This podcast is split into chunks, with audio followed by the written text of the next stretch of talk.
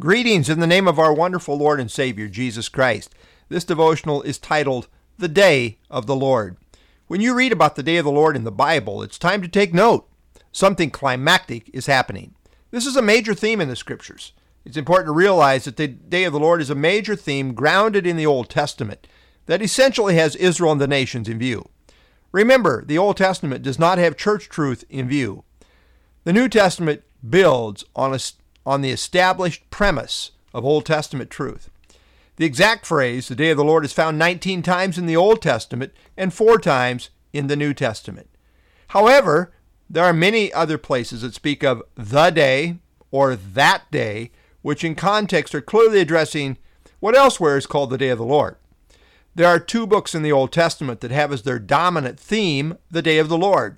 They are the book of Joel and the book of Zephaniah.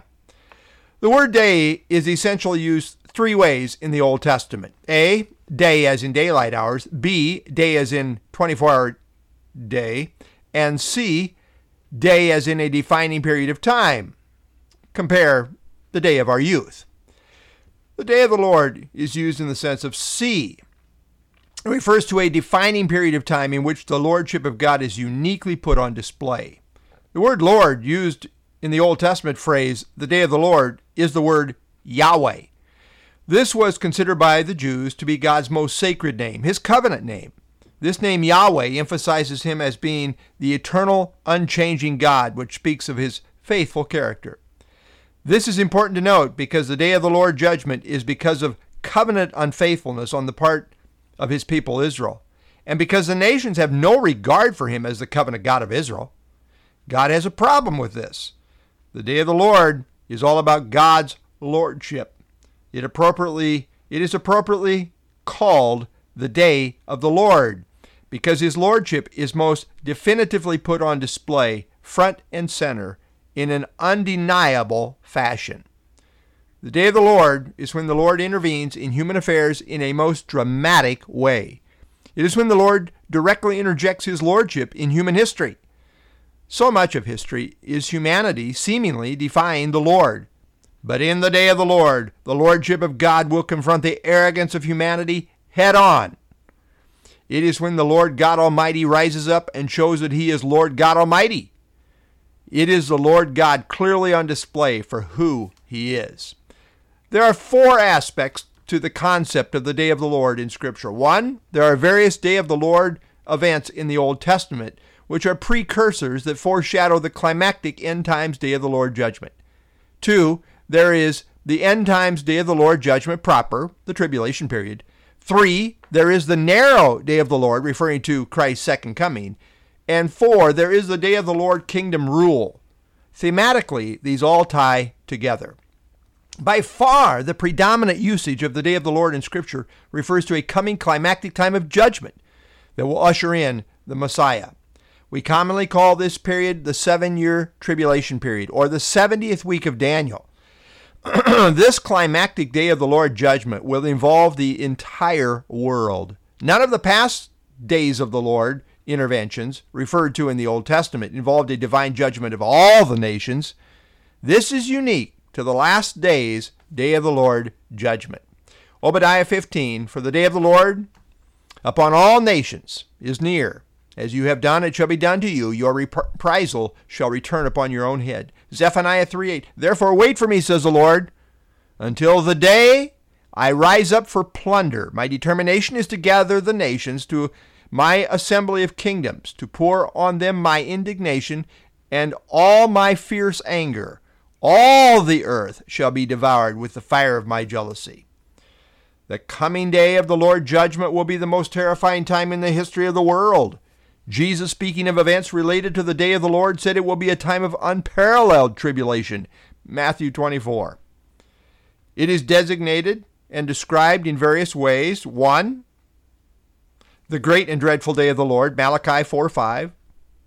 Two, the day of vengeance, Isaiah 34, 35, 61, etc. Three, the day of the Lord's wrath, Zephaniah 1:18, and four, the, the day of darkness of gloom, Amos 5, etc., etc.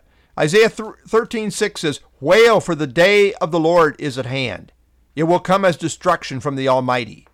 Zephaniah 1:15 That day is a day of wrath, a day of trouble and distress, a day of devastation and desolation, a day of darkness and gloominess, a day of clouds and thick darkness. Note that there are two contrasting aspects to the climactic future day of the Lord. The Jewish day started at evening with the time of darkness, which was then followed by the time of light in the morning. So the Jewish day went from sundown to sundown. The day of the Lord follows this pattern. First, there is a climactic time of darkness in the day of the Lord judgment, which is then followed by a time of light, the day of the Lord kingdom blessing. Joel 3 12 through 14 Let the nations be wakened and come up to the valley of Jehoshaphat. For there I will sit to judge all the surrounding nations. Put in the sickle, for the harvest is ripe, the harvest of judgment. Go down. Come, go down, for the winepress is full, the vats overflow for their wickedness is great. Multitudes, multitudes in the valley of decision. God's decision of judgment. For the day of the Lord is near in the valley of decision. Well, that's the uh, the dark, the darkness. But the light comes a little later, a few verses later in Joel 3:18, and it will come to pass in that day, that day, day of the Lord, kingdom day of the Lord, that the mountains shall drip with new wine, the hills shall flow with milk, and all the brooks of Judah shall be flooded with water. A fountain shall flow from the house of the Lord, and water the valley of Acacias.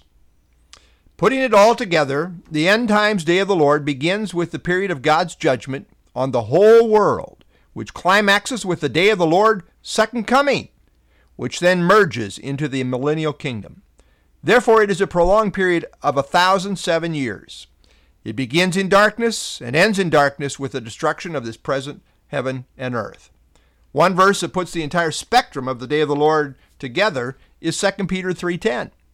It reads, "But the day of the Lord will come as a thief in the night." That's the beginning of the tribulation period, in which the heavens will pass away with great noise, and the elements will melt with fervent heat. Both the earth and the works that are in it will be burned up. That's the conclusion of the millennial kingdom.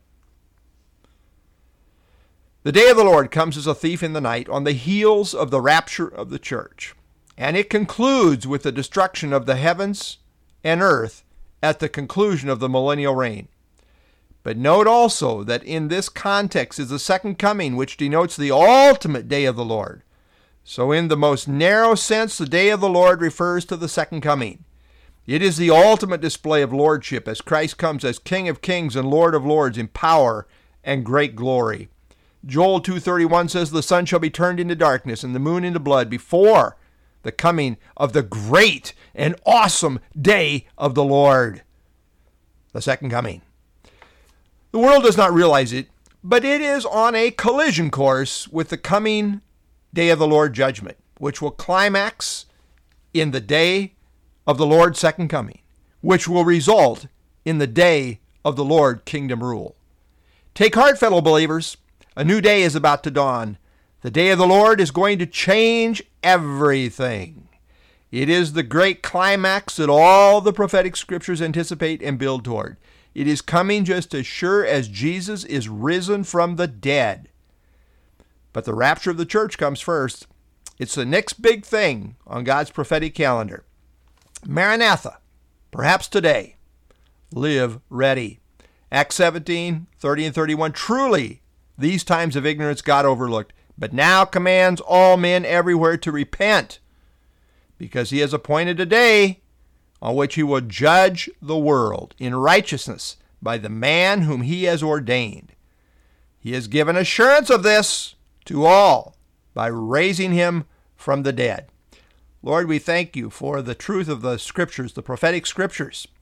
We know the world is headed for judgment. And right now you're calling on people to repent. Uh, there is a there is grace space where people can turn to you, receive your salvation, receive Jesus Christ as Lord and Savior, and have eternal life. Lord, work in many hearts today. But Lord, we're waiting. We're waiting for uh, the rapture of the church, which we know will then usher in this time of great worldwide judgment, the day of the Lord. And Lord, as we go along in history, uh, the last word on history is going to be the Lordship of Jesus Christ. the day of the Lord. We thank you that you are Lord. We thank you that you are Savior for all those who believe in you. I pray in Christ's name. Amen.